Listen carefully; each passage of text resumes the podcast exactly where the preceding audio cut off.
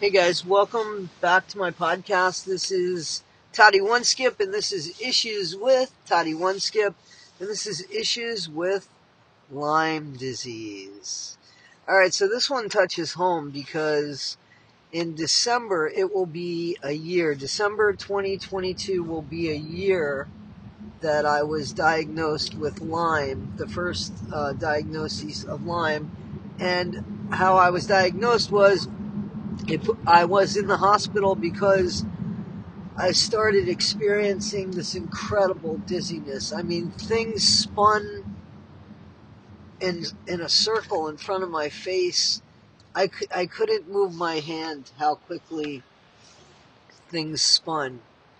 I couldn't um, I couldn't catch my vision and therefore I lost, you know, the ability really to walk. I couldn't walk. I was on all fours, um, and still banging into the wall. Um, going to my living room so I could separate me from the dogs when the ambulance came. And I don't know what was up with that, but then I st- then my body got really, really hot, and I felt it come up me from inside and come all the way up through my head and my scalp and a puddle of water landed on me from myself. I never experienced anything like that in my life. By that time, the ambulance was there and saw the puddle of water, you know, come from my hair and just land on me. And um, it was the scariest thing. I was so scared. They thought that I was suffering a, a mini stroke or a stroke. And then with the MRIs and stuff, they thought that I had suffered a mini stroke. And um, that didn't happen. Um, so, but anyway, they thought that I did. And I was in the hospital for um, four nights for yeah about four nights, so five days in the hospital, and um, they treated me for a what is it a TIA, which is you know a mini stroke. And then the night that I got released from the hospital, the night I got released from the hospital, I was at home and they called me and told me that I tested positive for Lyme, and that test had just come back.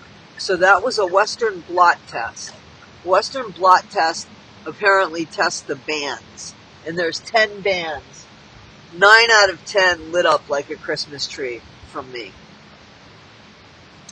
They um, prescribed me doxycycline.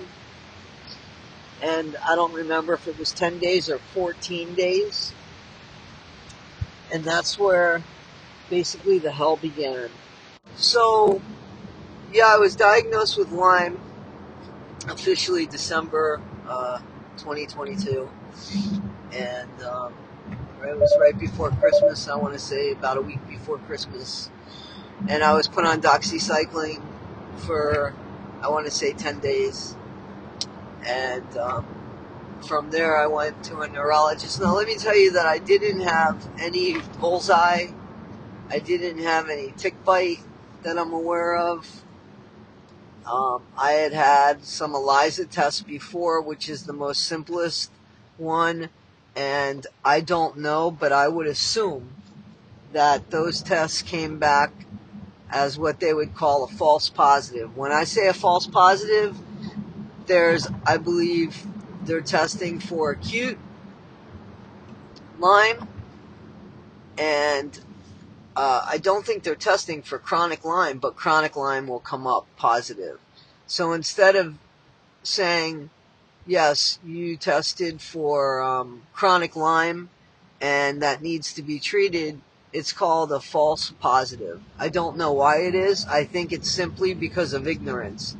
Because back to my story, I had nine bands light light up. One band did not. Um, so I went to the neurologist who then um, he thought that I wasn't on the doxycycline for long enough, so he prescribed another um, series of doxycycline. I think it was 14 days or 10 days. I don't remember if the first dosage was 10 or 14 days, and the second dosage was 10 or 14 days, but it was a total of 24 pills between those two doses, dosages. So from there, I started, I had encountered this feeling in my neck that was kind of whimsy almost.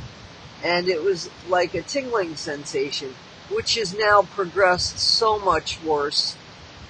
And it's no longer a tingling sensation, it is just pain, full on pain. And it is be- behind my ear, and it there is a lymph node that's back there that seems to be inflamed, but not inflamed enough for U.S. medicine to do anything about it. My insurance won't cover it. I guess it's got to be bigger. It's the most ridiculous thing, but I don't really want to talk about that. I will do a segment, socialized medicine versus capital medicine, capitalistic medicine. You know, medicine only for the wealthy and then the rest of us are used as guinea pigs, and then they call us drug addicts after they ex- experiment with highly addictive medication that they don't call highly addictive. So that's a, that's another podcast. The Lyme podcast, which is what we're speaking about, there is such murky water when discussing Lyme because there are doctors that don't treat that chronic Lyme band and they call it a false positive. And in the meantime, people are suffering with joint pain and with pains that just aren't being addressed, some neurological. So I had just last week an MRI, finally, of my cervical spine. I've had MRIs with dye, which contrast, and without of my brain, and my brain looks good. Because Lyme, anybody that has multiple sclerosis, it started with Lyme. So Lyme, unattended, is just horrible. It's horrible now unattended with me and I haven't gotten that far, and I pray that I don't get that far. There are so many co-infections, and there are doctors now that are called LLMDs, so they're Lyme literate doctors. And insurances don't cover them, and they tend to be very expensive. And some Lyme literate doctors go on this um, seminar that gives them a certificate that calls them Lyme literate doctors and they don't do any more research. So finding a doctor who's going to work with you is key. And in the meantime, the rest of us, sore souls or poor souls or both, suffer with what they call false positive Lyme, I guess. In the meantime, my whole um, I've never had dandruff before. I have dandruff now. I have so many co-infections. It's unbelievable. My hair now, I, I can't even seem to keep it wet. It is incredibly dry. I gotta put oil on my hair. And there's nothing that's changed except this diagnosis. So, it's like my whole composition has changed from this disease. So, in the meantime, when I get diagnosed with it, and um, but then I also get an ELISA test, and my ELISA test comes back negative a couple weeks later after the doxycycline. And the special disease doctors, the infectious disease doctors are shaking their head because they're like, well, that's not possible. How can it go from nine bands lit up to now there's no sign of it? In the meantime, there's a chronic band sign that they just ignore as a false positive. I mean, right there, it tells you something. If they can't figure out where nine bands of positive went on a 10 band Western blot test, and the non acute doesn't come up positive, but the chronic comes up positive. If you read into Lyme, Lyme will start hiding in tissues that don't show up on blood work. So many people suffer from Lyme and it's not going anywhere. That's going to keep increasing because there are ticks out there and people aren't being diagnosed. And it's not just in the Northeast, it's in the UK, it's in the South, and sometimes you don't get the bullseye. Sometimes you just start getting the symptoms and then it's hard to get somebody to really take care of your symptoms and treat them for what they are. You know, I, I asked for doc, doxycycline because I felt like my back started hurting again, my knees started hurting again, my neck always hurts. I'm hoping that that's something that shows up on this. My biggest fear is that nothing shows up on that MRI and that's unacceptable for me because there's something wrong. But there's also a lymph node that's back there that's big, you know, bigger. It's not huge, but it hurts. And back there, it just, and it's all weird. So I just, um, so not everybody gets the, um, not everybody that, that gets a tick bite will get Lyme and not everybody that gets a tick bite that gets Lyme will get that bullseye or will even know that they were bit by a tick. So you have to be so diligent and spray yourselves when you go out to places where there might be ticks and again they could be anywhere. They're you know they're deer ticks. They could they could be anywhere. And you know when I've looked up symptoms, it seems like if you look for anything, you could find it, right? So, all of these off the wall symptoms, this um, tingling, which has progressed more, to more than just tingling, but to a constant pain, um, is one of the symptoms. And there's a, I, I get like a a sharp pain in the side of my head over my ear, above my ear. And that's a newer pain. That's a newer thing that's going on. And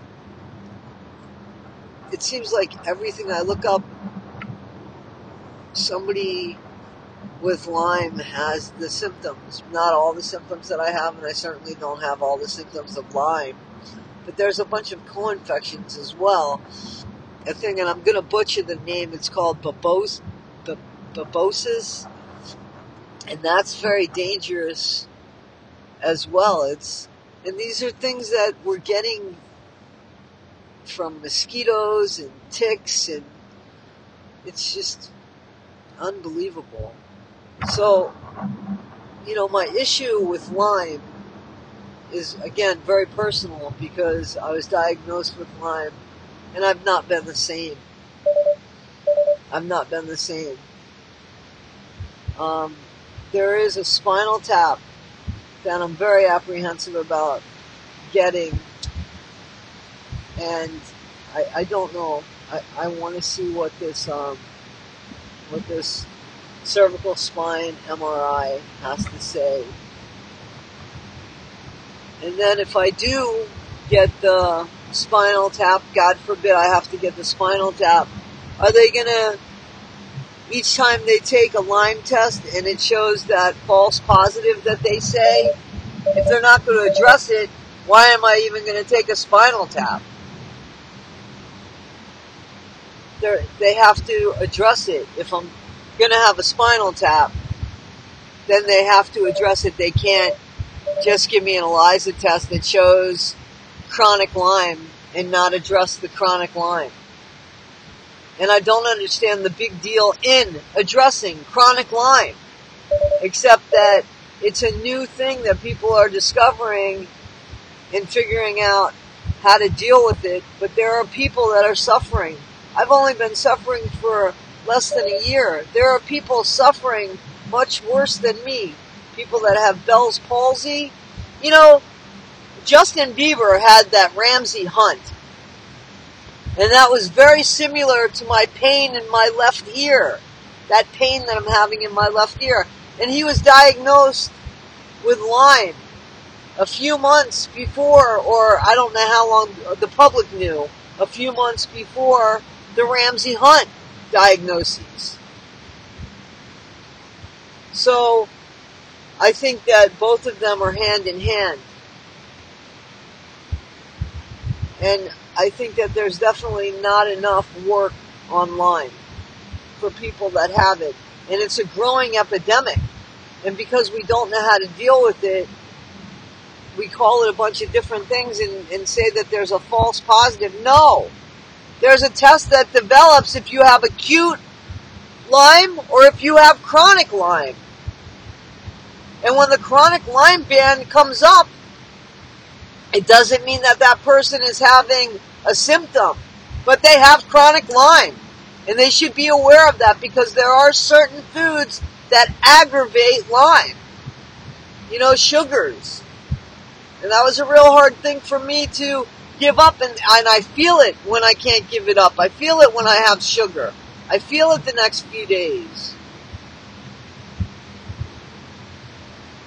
So, probably not the most enjoyable, but maybe you learn something about Lyme. Maybe you have Lyme and you needed somebody to say, man, it's not all in your head. Maybe you know somebody that has Lyme. Have a little compassion. This shit isn't in our head, man. It's not in our heads. So, anyway, this is Toddie One Skip. This is Issues with Toddie One Skip. And this is Issues with Lyme disease. Thank you for allowing me to be part of your day. Be better today than you were yesterday, but not half as good as you're going to be the next day. Keep everything positive.